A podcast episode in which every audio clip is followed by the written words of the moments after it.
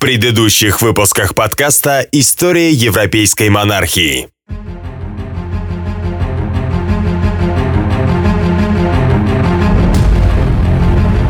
Я составил список. Вот он. В нем почти все бояре, что входят в княжеский совет. Господарь, похоже, в среде бояр зреет заговор. Мерзавцы! Почти все они были на службе у моего отца. А затем я вас спрашиваю, бояре, что вы все здесь сидите, такие жирные и сытые, и живете вы долго. А князья сменяются каждый год в истерзанной Валахии. Их выгнали на улицу в мартовский холод, после чего люди князя погнали их как простых рабов на строительство крепости Паинари. Он сжег мужчин, женщин и детей от мала до велика, а тех, кого он не сжег на месте, забрал с собой в Алахию, где каждого посадил на кол. С течением времени, в каком бы количестве и сколько бы раз из-за турецкой опасности или изгнания наших врагов не довелось бы нам приходить к сынам Венгрии, пускай не допустят нас к себе, нас поддержат и будут врагам нашим враги. Некоторых купцов из означенного Брашова он схватил, заковал в крепкие оковы, а некоторое имущество и вещи он все похитил. Не удовлетворившись похищением имущества, он тех купцов и посланцев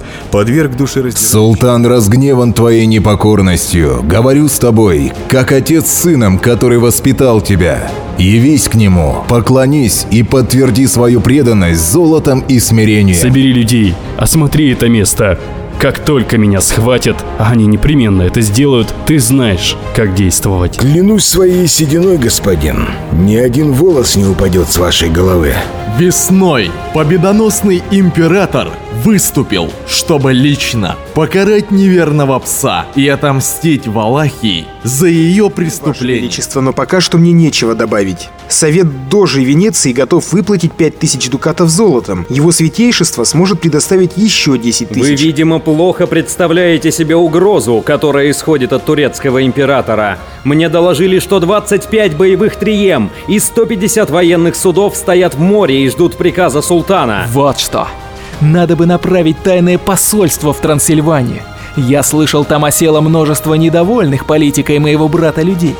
Надо бы переговорить с ними, наобещать им золотых... Вот и действуй, и чтобы ни одного волоса с его головы не упало. Впрочем, бить его можешь, но при необходимости. Но сильно не увлекайся. В замке Кёнингштайн люди венгерского короля, сопровождавшие Влада, заточили Дракулу в темницу. Он тут же был обвинен в сговоре с турецким султаном и объявлен предателем венгерской короны.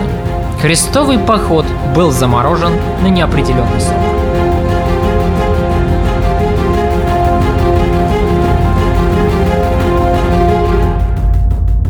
История европейской монархии.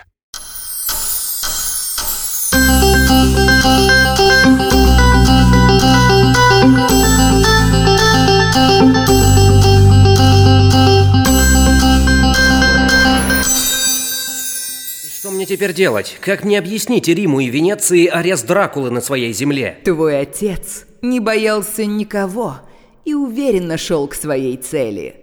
Сколько раз я говорила тебе, что ты не должен никого и ничего бояться. Мой отец просто забил ногами до смерти того ублюдка. Прикажешь мне также поступить и с его выродком? Не спеши. Ты получил деньги от турецкого султана? Мехмед заплатит только тогда, когда я четвертую его или посажу на кол. Так мне передали его люди, с которыми я тайно встречался пару месяцев назад. Его нельзя убивать. Во всяком случае, пока. Это еще почему же? Однажды он пригодится тебе. Когда-нибудь снова наступит такой момент, когда власть в Валахии необходимо будет поменять. Влад может оказаться идеальным кандидатом для этого. Ему можно будет дать кучку людей и бросить в этот бурлящий котел.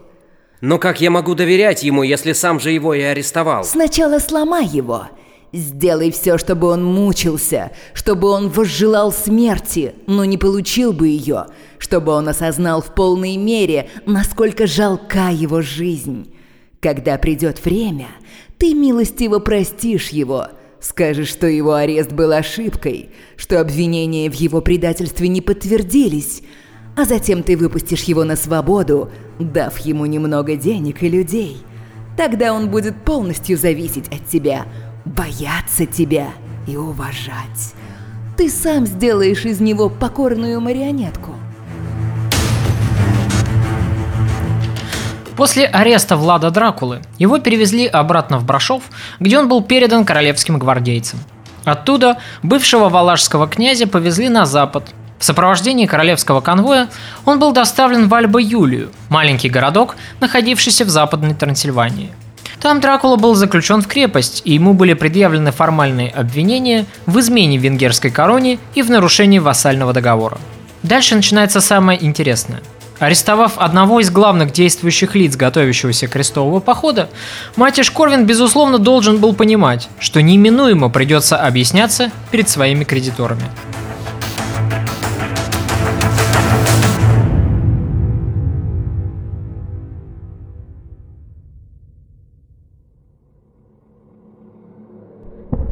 Они... они отрубили ему руку! Они отрубили ему руку! Отрубили! Руку! Да заткнешься ты уже, наконец! Они отрубили ему руку! Они отрубили ему руку! Отрубили руку! Отрубили руку! Кто здесь бойкорадовец? Я. Вставай. Пойдешь со мной. Живее! Позвольте поинтересоваться, когда же все-таки суд?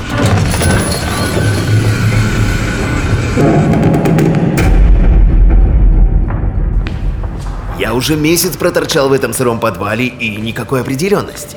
Заткнись! Не будет никакого суда!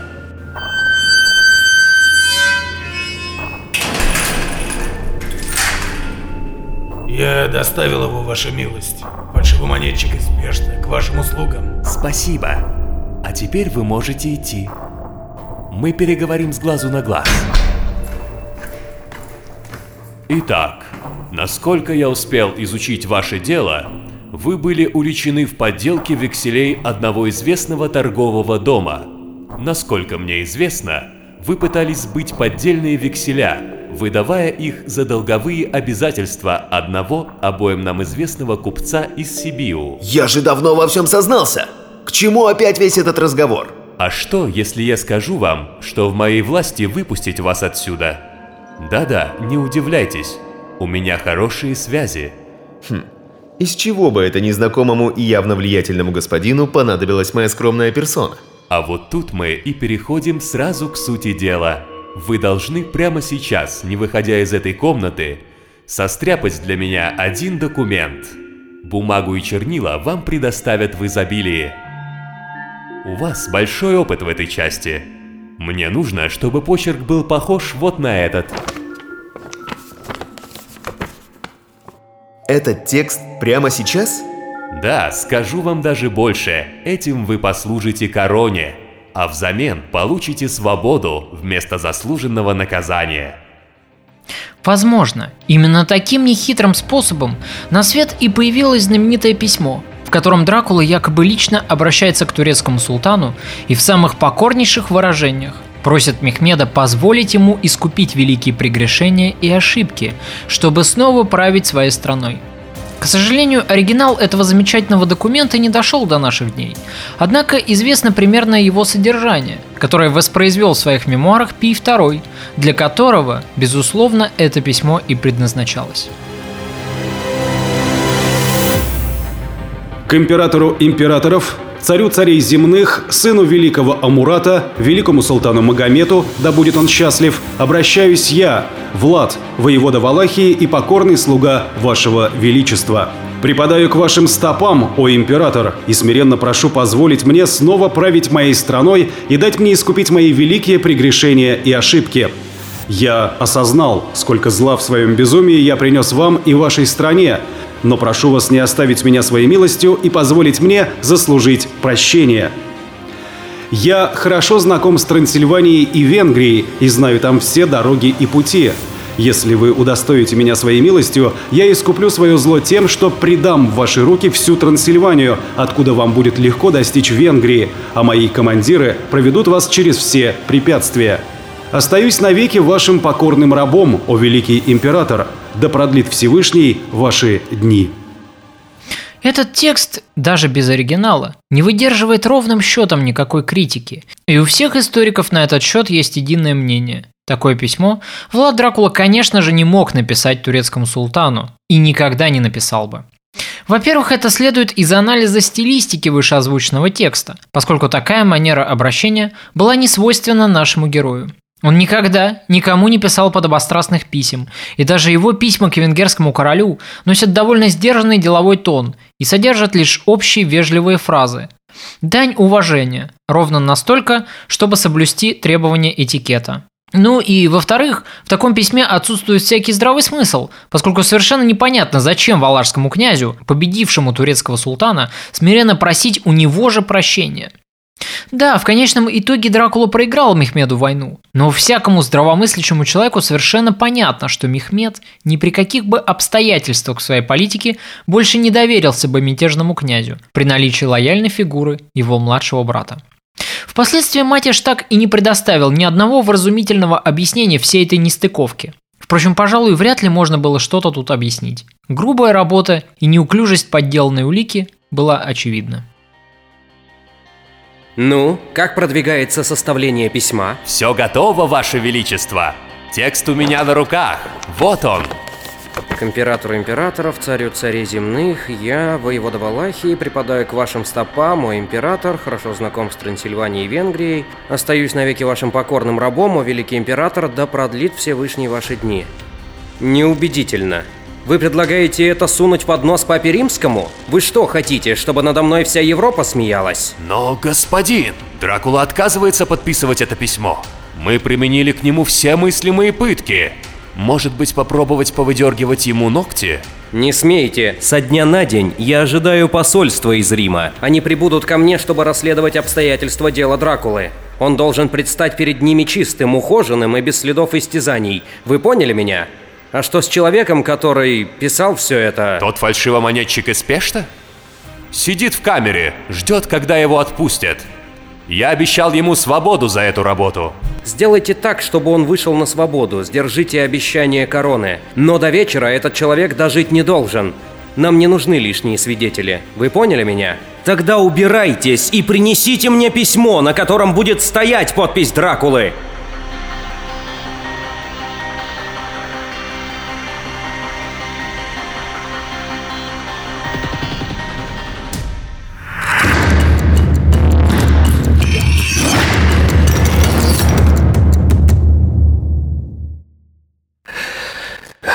Вся эта история с арестом князя выглядит слишком уж мутной.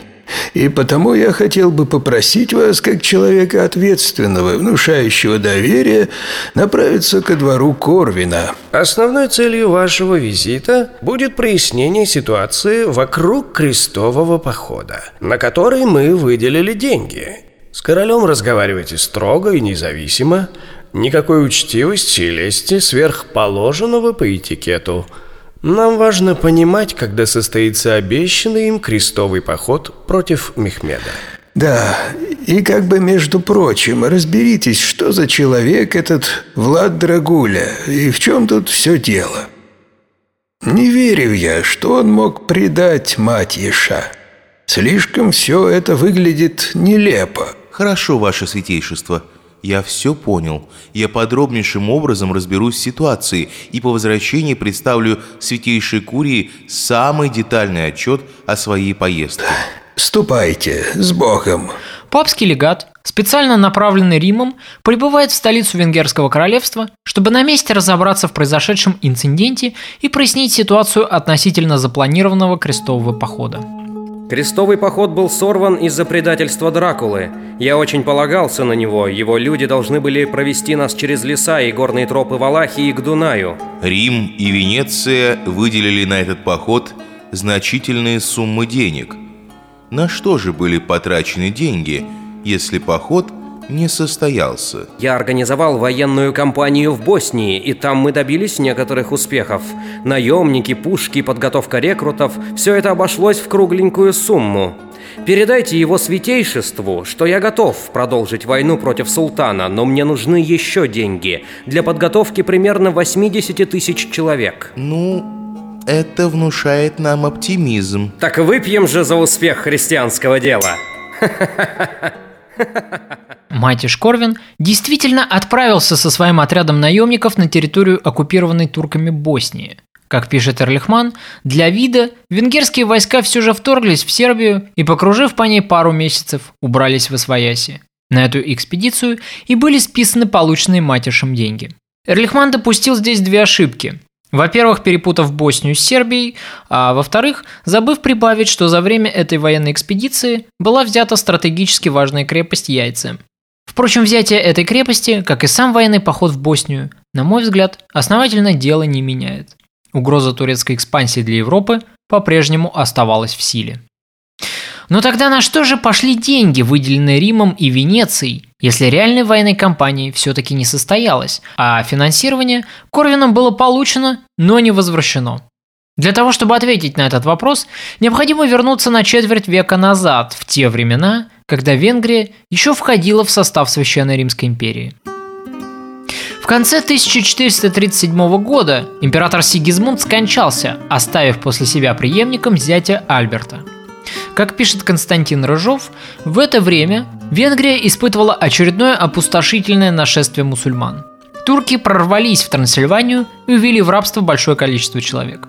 Об этом мы уже говорили в первых выпусках подкаста, когда я рассказывал вам про политику Влада II Дракулы, отца нашего героя. В это же самое время в Венгрии начинают обостряться антинемецкие настроения и набирать силу освободительное движение – Альберт вынужден был пойти на важные уступки, ограничивающие его власть, выдвинутые со стороны венгерской знати. После этого он отправился в поход против турок, возглавив венгерскую армию. Поход окончился неудачно. В довершение ко всему Альберт слег, по-видимому заразившись не то холерой, не то дизентерией, после чего и скончался в страшных мучениях. После смерти очередного немецкого императора среди венгерской знати началось брожение. Высокопоставленные венгры хотели выйти из протектората Священной Римской империи. Они хотели видеть новым королем Венгрии польского короля Владислава Игайла. В достаточно сильной в то время Польше видели достойный противовес могущественным Габсбургам и из двух зол выбирали наименьшую. В 1439 лето Господне венгры призвали сына короля Владислава, или иначе великого князя Литовского – польского короля Владислава, с которым большая часть венгров, помазав его себе в короли, на следующее после коронации лето отправилась против нечестивейших турок. Но вся пикантность ситуации заключалась как раз в том, что у покойного императора Альберта была супруга, которая находилась в положении – Представители венгерского дворянства не рассматривали это обстоятельство всерьез, однако Елизавета Люксембургская была уверена, что у нее родится мальчик. Убежденная, что у нее родится сын, она приказала своей фрейлине украсть корону, хранившуюся в Вышеграде. Корону, спрятанную в подушку, удалось вывести из крепости и передать королеве. Елизавета действительно родила сына, которого вскоре короновали под именем Ласло V. Тем временем Польский король Владислав III всерьез подумывал о том, чтобы занять престол Венгрии, радушно предложенный ему венгерской знатью. Елизавета, которая нуждалась в поддержке сильных мира сего ради будущего своего новорожденного сына, передала украденную корону Фридриху III, австрийскому императору, в качестве залога. Таким образом, благодаря отчаянной материнской заботе о благополучном будущем своего сына, и была определена политическая расстановка сил в Восточной Европе на последующие 14 лет. Габсбурги, заполучив корону Венгрии, сохраняли протекторат над этой страной, а новым королем становится малолетний Ласло V из династии Габсбургов, регентом при котором являлся немецкий император Фридрих III. Несколько слов хотелось бы сказать о самой короне. Она имеет легендарное прошлое и потому представляет собой колоссальную ценность. По преданию, именно эту корону и возложили на голову первого венгерского короля Иштвана или Стефана, как его еще называют в отечественной литературе. Более тысячелетия тому назад потомок вождя венгров, князь Вайк, принявший христианство под именем Иштвана, стал первым королем нового христианизированного государства в Европе – Национального королевства венгров – в честь этого знаменательного события Венгрии была дарована драгоценная корона, которая в тысячном году нашей эры была торжественно возложена римским папой Сильвестром II на голову христианского короля венгров. Сама по себе корона как бы спаяна из двух отдельных корон, которые символизируют собой две основные ветви христианства – византийскую, то есть православную, и латинскую, то есть католическую. Верхняя часть короны была выкована в виде шлема, состоявшего из двух тонких золотых пластин. Нижнюю часть короны прислал венгерскому королю византийский император Михаил Дука, как это ни странно, в знак благодарности за помощь в борьбе против венгров – Точнее говоря, против предыдущего венгерского короля, неугодного Константинополю. Сделано это было специально, и это был вызов Риму. Греки стремились показать, что Венгрия является вассалом Византии, и власть держат от православного императора. Нижняя часть короны охватывает лоб и сделана из золотой полосы, украшенной жемчужинами. Обе короны были соединены в одну, предположительно в начале XII века и единая корона таким образом как бы символизировала собой сплав двух культур, столкновение двух миров, религий и человеческих амбиций. Естественно, что теперь Матиш всеми правдами и неправдами стремился вернуть легендарную венгерскую корону, которая долгое время была символом монаршей власти. Обладание этой реликвией было для Матиша вопросом принципа, и он готов был на многое ради осуществления своей цели – Немецкий император Фридрих, в руках которого теперь и находилась национальная корона Венгрии, тоже понимал всю значимость реликвии для венгров. Средневековый мир и мир раннего возрождения уделял огромное значение вещам, в которых вкладывался какой-либо смысл. В эти времена был развит огромный рынок реликвий. Продавались и покупались мощи святых, обломки креста, на котором якобы претерпевал свои мучения сам Господь, высушенные ослиные хвосты, которые по преданию были останками того самого осла, на котором Иисус некогда въехал в Иерусалим, и многие другие подобные артефакты, которые наделялись воображением людей магическими свойствами и легендарным прошлым. Корона, которой издавна короновались венгерские короли, естественно, не была в этом случае исключением. Она представляла из себя олицетворение власти.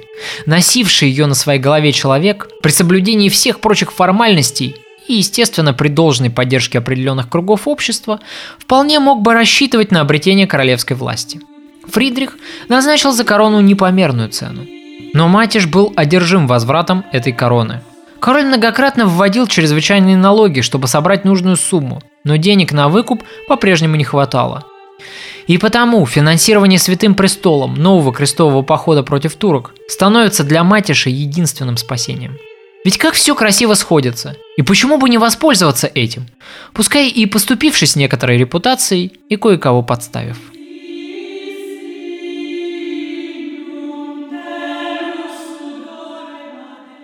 Итак, что вы имеете нам рассказать? Я встречался с королем, мы обсудили ситуацию с походом. Король Матиш – добрый христианин. Он помнит о своих обязательствах и готовится к исполнению священного долга. Готовится основательно. Он просит у нас очередное финансирование на подготовку армии. Все цифры и расчеты я представил в письменном отчете. Его успехи в Боснии против турок внушают мне оптимизм. Что с этим Драгулей? Вы видели его? Да, король показывал мне пленного господаря земли Воложской – Король рассказал, а многие из его людей подтвердили, что это дьявол воплоти. Он сажал детей и женщин на колья, казнил целые селения и деревни. Некоторых он казнил особо изощренными способами, бросая несчастных под колеса телег, сдирая живьем кожу, спарывая несчастным животы, чтобы извлечь кишки. Какой ужас! Но можно ли верить этим словам? Думаю, что можно. Матиш показал мне письма, лично подписанные этим человеком. Там он перечисляет все свои жертвы, которые творил при взятии Джурджу. Он изверг, и по делам ему.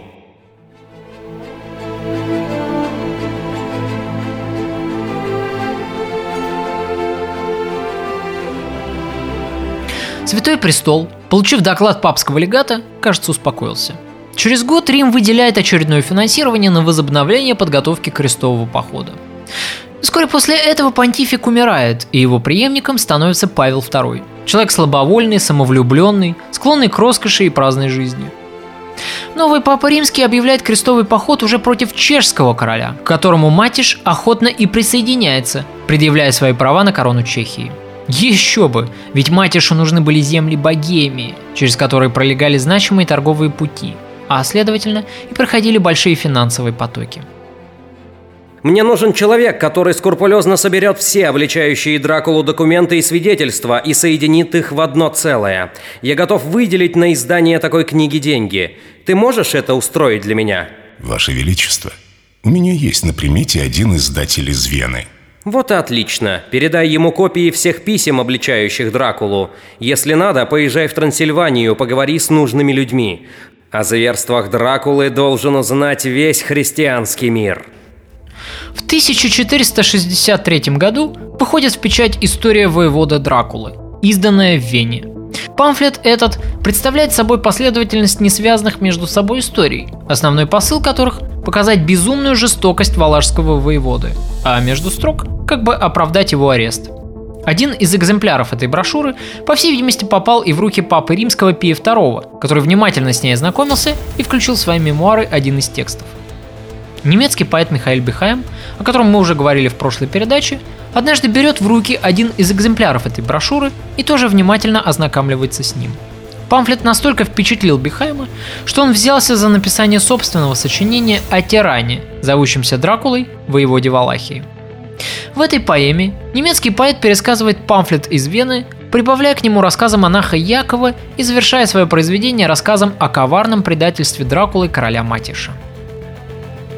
Когда Дракула узнал, что турки хотят напасть на него с огромной армией, то решил, что любое сопротивление не имеет смысла. Он против такой мощи никогда не сможет выстоять. Турки одолеют его и прогонят с трона. Тогда предатель решил, попробую получить его прощение. И тут же отправил посла, который по приезде сказал турецкому императору, что если последний простит Влада и смилостивится, тогда тот будет служить ему верой и правдой, а также вернет все. Кроме того, он захватит в плен короля Венгрии Матиаша и его лучших советников и передаст султану. Мехмед же направил ему такой ответ, что если он все это сделает, то Влад будет прощен за все, что совершил. Согласие с Дракулой было закреплено письменно и печатью.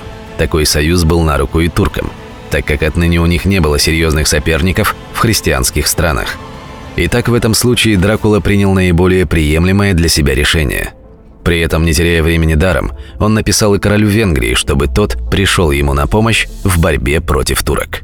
Так, в свет была запущена мощная агитационная кампания против Влада Дракулы, основной целью которой становится максимальное очернение нашего героя, а через это и оправдание его заключения в темницу, как предателя и кровожадного тирана.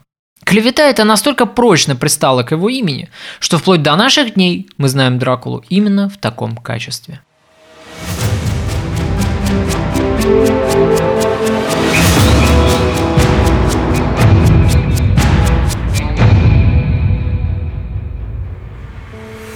В общей сложности Владу суждено будет провести в плену долгих 12 лет. Почти через год после его ареста о нем постепенно начинают забывать. Европа была занята своими извечными проблемами. Венецианцы, не дождавшись крестового похода, объявили войну Османской империи – Началась борьба за передел влияния на море и за контроль над торговыми путями. Матиш Корвин при поддержке Святого Престола втянулся в войну против чешского короля, рассчитывая получить контроль над вожделенной Богемией. О том, как проводил долгие дни своего плена Влад Дракула, известно очень мало. Это тот самый Дракула, который, будучи воеводой Валахии, создавал целые леса из скалов с посаженными на них людьми – Король уверяет, что он сажанием на кол и другими мучительными способами убил приблизительно 100 тысяч человек, за что тот же король несколько лет продержал его в темнице. Не забывая своих привычек, он ловил там мышей и насаживал их на маленькие колышки, как привык поступать с людьми. Эту историю сообщает нам папский легат Габриэль Рангани – если она правдива, то перед нами предстоит человек уже не совсем психически здоровый, одержимый жестокостью и замкнутый в себе. Не будем забывать, что вероломное предательство венгерского короля, как минимум 4 года несправедливого тюремного заключения, жестокие пытки, которым Дракула подвергался в самом начале своего заключения, а впоследствии и суровые условия содержания, замкнутое пространство и полная неопределенность, конечно, не могли пройти даром для психики этого человека. Биография Влада показывает нам, что это был весьма деятельный человек, который вел активный образ жизни, участвовал в сражениях, а значит был физически развитым человеком. Полная бездеятельность, теснота и сырость тюремной камеры – это должно было медленно и мучительно убивать в нем разум и ломать его как личность. Со мной здесь вступает в спор Вадим Рельхман, который, задаваясь тем же вопросом, приходит к обратному заключению. Мы уже видели, что его зверства, пишет историк, совершались не импульсивно, в приступе душевной болезни, а вполне обдуманно. Трезвый холодный расчет был присущ всем решениям воеводы – военным, политическим и личным. До последних дней жизни он поступал разумно и рассуждал здраво, проявляя недюжный, пускай и зломудрый ум. Другое дело, что пребывание у власти в обстановке постоянных опасностей и интриг выработало у него профессиональную болезнь правителей – манию преследования, которая в сочетании с привычкой к насилию оказалась роковой для многих подданных господаря. Его жестокость часто называют патологической, но, как уже говорилось, точно так же вели себя многие тогдашние государи.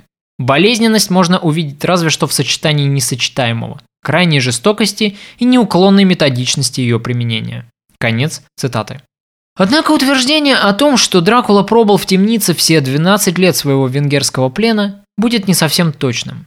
В 1467 году, то есть спустя 4 года после ареста Влада, меняется политика Майтиша Корвина в отношении Раду Дракулы. Почувствовав себя увереннее, Раду, как и все его предшественники, начал проявлять свой характер в торговых делах с Трансильванией. Чувствуя за собой мощную поддержку Османской империи, а она у него была, Раду ввязался в войну и с молдавским князем Стефаном. Это в конечном счете и привело к союзу между Венгрией и Молдавией против осман, и к тому, что фигура Влада в глазах венгерского короля вновь обрела ценность на политической арене. В расположении историков есть один весьма занимательный документ – свидетельство о праве собственности на дом, расположенный в элитном районе города Печь. Как пишет Екатерина Сорокина, переводившая этот документ при помощи форума переводчиков с латыни, 10 сентября 1489 года в Печь был заключен договор купли-продажи на имущество, находившееся в центре города. В качестве продавца выступал некий Якоб Кун, человек очень обеспеченный. Якоб решает переехать в западную часть Венгрии и для этого покупает дом в элитном квартале города. В этом документе, чудом дошедшем до наших дней, упоминается дом некого воеводы Драгули. Это был двухэтажный каменный дом, граничивший с домом главы церкви Святой Екатерины. В документе описывается история перехода права собственности на дом, и в частности там сказано, что после гибели воеводы, именуемого Драгуля, его вдова пожертвовала дом преданному слуге. Однако слуга, только-только получив в свое распоряжение дом, был тут же обвинен королевским судом в разбоях и грабежах, после чего поспешно казнен. Недвижимость превратилась в выморочное имущество, и король подарил дом нужному человеку. Вся эта история выглядит настолько темной, и она так хорошо соотносится с манерой матиша Корвина делать грязные дела чужими руками, что почти не возникает никаких сомнений в надуманности обвинений, в предвзятости судей, а попросту в рейдерском захвате элитной недвижимости. Лично мне эта история с домом напомнила знаменитое дело Цицерона в защиту Росция, одно из первых дел великого оратора и юриста. Но в этом документе для нас с вами представляет главный интерес не эта темная история с имуществом, а упоминание фамилии Драгуля. Ведь именно так Дракула и подписывал свои письма, а уточнение, что собственник был воеводой, и вовсе снимает всяческие сомнения. Тот факт, что Дракула владел элитной недвижимостью в центре города Пяти Церквей, как называли печь в те времена, само по себе уже свидетельствует о расположении, которое наш герой, по всей видимости, обрел в глазах венгерского короля к 1467 году. А раз так, значит, скорее всего, суровые условия содержания Дракулы в тюрьме продлились около 4 или 5 лет. Затем наш герой, возможно, и получил в подарок от короля новый дом, куда и переехал. Там он и содержался под домашним арестом вместе со своей новой супругой и детьми, вплоть до своего освобождения. В июне 1475 года Матиш Корвин наконец-то освободил своего пленника, сделал его воеводой, предоставил ему солдат и денег. После этого Дракула был брошен с армией в Сербию против захвативших регион турок. Военная кампания оказалась успешной. Дракула вымещал всю свою накопившуюся ярость. Он собственноручно рвал на части тела турок, приказывал сажать пленных на кол и выстраивал из посаженных на кол людей целые леса. Влад переодевался со своими людьми в одежды убитых, после чего заставал турок врасплох средь бела дня, когда враги думали, что к лагерю подошли свои отряды. После победоносной военной кампании в Сербии и в Боснии Дракула возвращается в Трансильванию победителем. Но надменные трансильванские магнаты встречают его с мрачными лицами. Успехи их старого врага делают их беспокойными. Кроме того, у них был свой претендент на Валашский престол, очередной отпрыск династии Данешти. Однако Влад не задержался надолго в Трансильвании. Через год Мехмед решил взять реванш за болезненные поражения в Сербии и вторгся со своей армией в Молдавию. Влад не остался в стороне и вызвался помочь своему бывшему врагу, молдавскому князю Стефану, с которым они когда-то были дружны.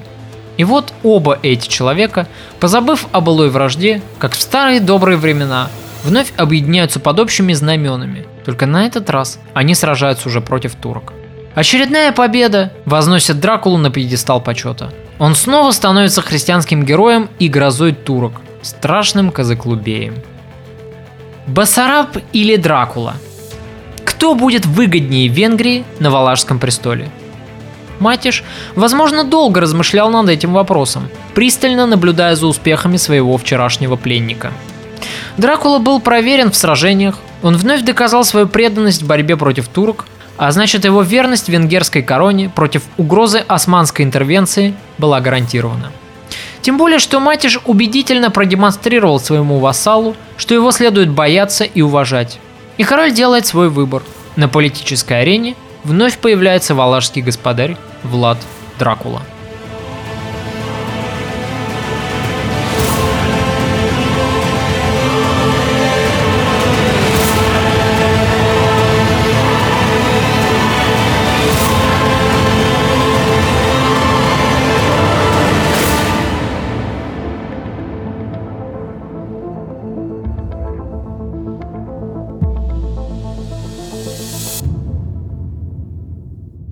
Третье княжение Влада продлилось недолго. Его новый враг не сидел сложа руки. Осознав, что заручиться венгерской поддержкой у него не получилось, Басараб Данешти переориентировался в своей политике на Османскую империю.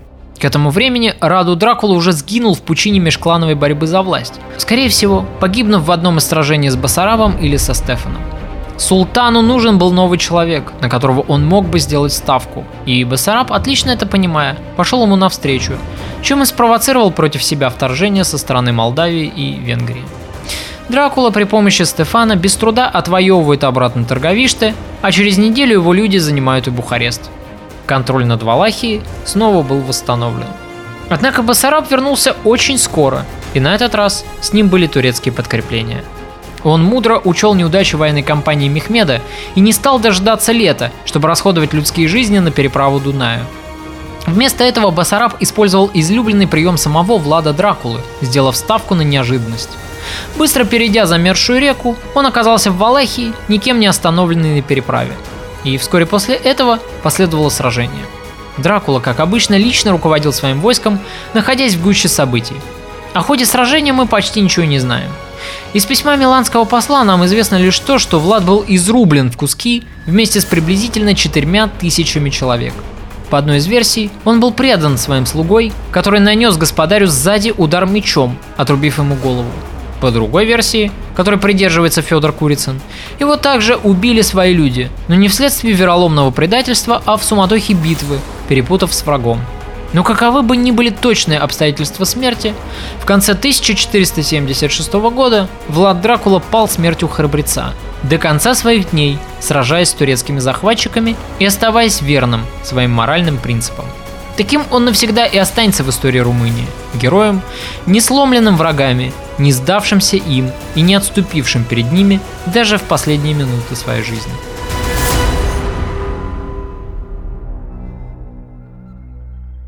В Венгрии у него оставалось трое сыновей. Двое из них впоследствии втянутся в борьбу за власть, но это не принесет им ни счастья, ни благополучия. Один из них, старший сын по имени Влад, сгинет при таинственных обстоятельствах, проиграв сражение двоюродному брату. Второй сын, названный Михней, войдет в историю под красноречивым прозвищем «Злой». Править Мехне злому суждено будет недолго. Он быстро наживет себе врагов и очень скоро будет свергнут с господарского престола, после чего бежит в Трансильванию, где и будет убит на одной из улиц Сибиу, сразу после того, как выйдет из церкви. Дальнейшая судьба потомков Влада Дракулы сложится по-разному. Кому-то из внуков и правнуков великого Цепиша удастся занять трон и какое-то время править. Однако после 17 века след династии Дракулешти безвозвратно растворяется среди многочисленных побочных фамилий, представители которых периодически будут заявлять о своем отдаленном родстве со столь знаменитым воеводой, гордо прибавляя к своей фамилии приставку Дракулео и объявляя себя продолжателями рода великого предка. Резюмируя все вышесказанное, мы с вами видим, что жизнь Влада Дракулы была далеко не простой. Она была полна опасностей, интриг и происков врагов. Это была жизнь полная борьбы, отчаянной борьбы. Вместе со мной вы стали свидетелями всех трудностей, с которыми пришлось столкнуться Владу, отстаивая свои права, сражаясь за свою родину и за свою землю. К этой личности сложно относиться однозначно – из-под пера одних историков он выходит чудовищным монстром, сажавшим людей на кол, рвавшим их тела на части, кипятившим их в котле и не щадившим ни маленьких детей, ни их матерей.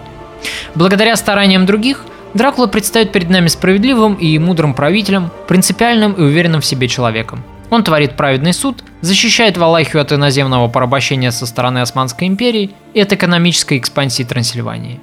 Каким же он был на самом деле – Лично я думаю, что в какой-то степени правы и те, и другие.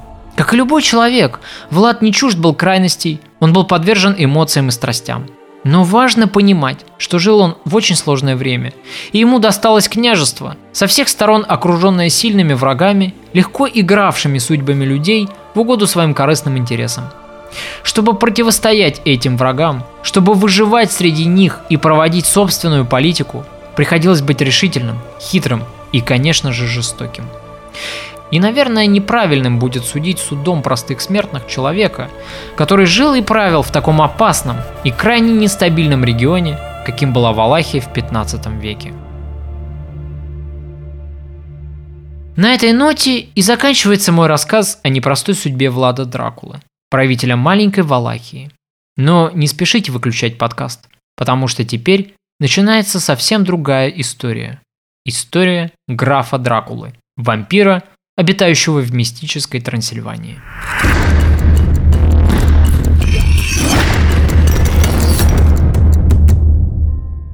Рождению литературного образа вампира и исчадия зла, каким мы знаем Дракулу из кинофильмов, мы обязаны перу ирландского писателя Брэма Стокера – Многие историки-дракуловеды вспоминают этого писателя недобрым словом. Дескать, его стараниями такой румынский герой, как Влад Дракула, превращен в нечто пошлое и непотребное. Однако, на мой взгляд, важно отчетливо понимать две вещи. Во-первых, граф Дракула и князь Дракула – это совершенно два разных персонажа, и между ними нет ничего общего. Первый – это вымышленный литературный персонаж, который имеет лишь отдаленное сходство с историческим прототипом. Второй – это реальный человек, живший и правивший в Валахии. Во-вторых, во многом именно благодаря Брэму Стокеру, с легкой руки которого наш герой и обрел столь своеобразное альтер-эго, интерес к личности Влада Дракулы не остывает уже довольно длительное время, и многие историки делают себе имя на исследованиях, благодаря которым перед нами предстает совсем другой человек, а такие места, как Сигишуара и замок Бран, собирают толпы туристов и хорошие прибыли. Поверьте мне, я там был. В наши дни Дракула – это колоссальный и хорошо раскрученный бренд, на котором многие люди, работающие в сфере туризма, зарабатывают себе на жизнь весьма неплохие деньги. И потому, раз уж я взялся за исследование этой темы, было бы непростительным с моей стороны обойти историю литературного графа. Хотя, конечно, эта тема несколько и выходит за рамки данного подкаста. Брэм Стокер был второсортным писателем, пописывавшим свои рассказы и пытавшимся пробиться на литературные подмостки – но ему не везло. Казалось, фортуна издевалась над ним. С ранних лет он тяжело болел, был прикован к постели до 7 лет. В юношеские годы здоровье его тоже оставалось крайне слабым. Он мечтал стать писателем, но отец заставил его поступить на государственную службу. Но он все-таки писал, и писал он рассказы, либо рецензии на театральные постановки, посещением которых он очень увлекался.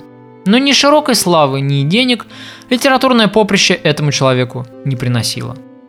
Возможно, так бы и прожил этот человек свою скромную жизнь, не оставив после себя даже следа в истории, если бы однажды он совершенно случайно не познакомился бы с известным актером Генри Ирвингом, гастролировавшим в 1876 году по Ирландии.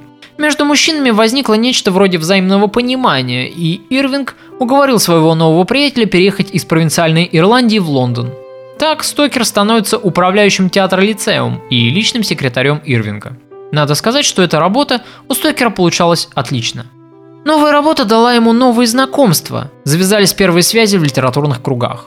Дружба с Ирвингом помогла Стокеру познакомиться с такими людьми, как Артур Конан Дойль и Джеймс Уистлер. Личная жизнь у писателя тоже начала налаживаться.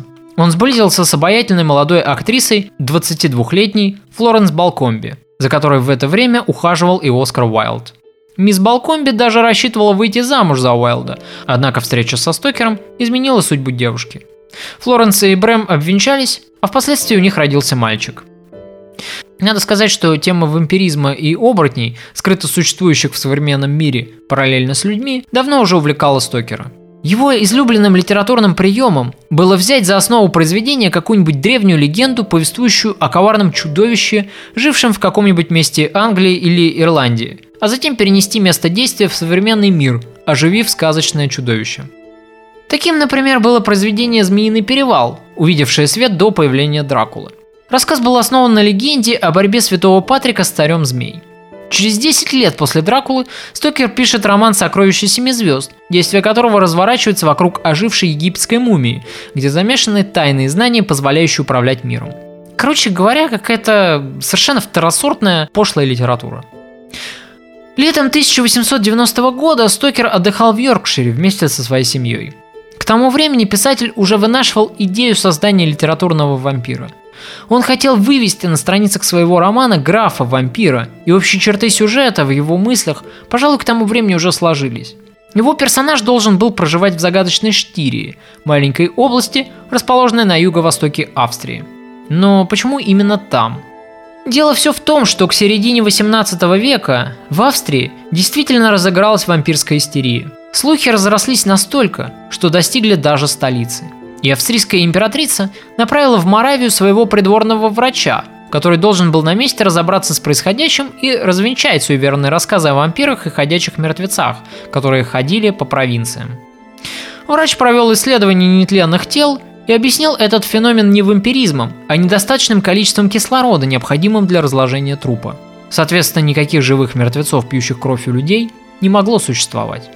Именно эту историю и хотел взять за основу Брэм Стокер, когда задумал писать свой новый рассказ о графе вампире и Штире. Только у него, естественно, вампиры были совершенно реальны. Писатель много времени проводил в городской библиотеке. Именно там он случайно и обнаружил книгу Уильяма Уилкинсона, содержащую краткую заметку о валашском князе Дракуле. В книге он прочитал о том, что Дракула с валашского переводится как «дьявол», и тогда писатель решил перенести придуманного графа из Штирии в Трансильванию. У него прямо в руках был реальный исторический прототип, который можно было бы взять за основу для создания новой зловещей сказки о кровожадном вампире. Матей Казаку, анализируя в своей книге произведения Стокера, приходит к очень любопытному выводу. Оказывается, даже сам сюжет был заимствован Стокером и лишь несколько доработан. Историк ссылается в своей книге на произведение бельгийской писательницы Марины Зе «Капитан-вампир», вышедшем незадолго до публикации Дракулы. Произведение повествует о князе-вампире, только в данном случае русского происхождения, обитавшего, впрочем, как раз в тех же местах. Параллелей между двумя романами настолько много, что складывается ощущение, будто бы Стокер создал, если не плагиат, то, по крайней мере, основательно доработанный аналог. Граф Дракула прославил имя своего автора в веках. В 20 веке эстафету подхватил и Голливуд, не позволяя неприхотливым любителям бульварного чтива забыть про вампира-злодея. В наши дни эта тема до сих пор не исчерпана, что доказывает недавно вышедший фильм «Дракула», работа режиссера Гарри Шора. И как бы не был далек исторический прототип от вымышленного персонажа, людей по-прежнему продолжает привлекать именно вымышленный персонаж, созданный Брэмом Стокером. Ведь мало кому интересна история реально жившего человека, которая по сравнению с яркой вампирской сагой кажется обывателям не такой захватывающей и интересной. А для того эрудированного меньшинства, которое заинтересуется историей реального человека, пускай послужит началом для изучения наша серия подкастов.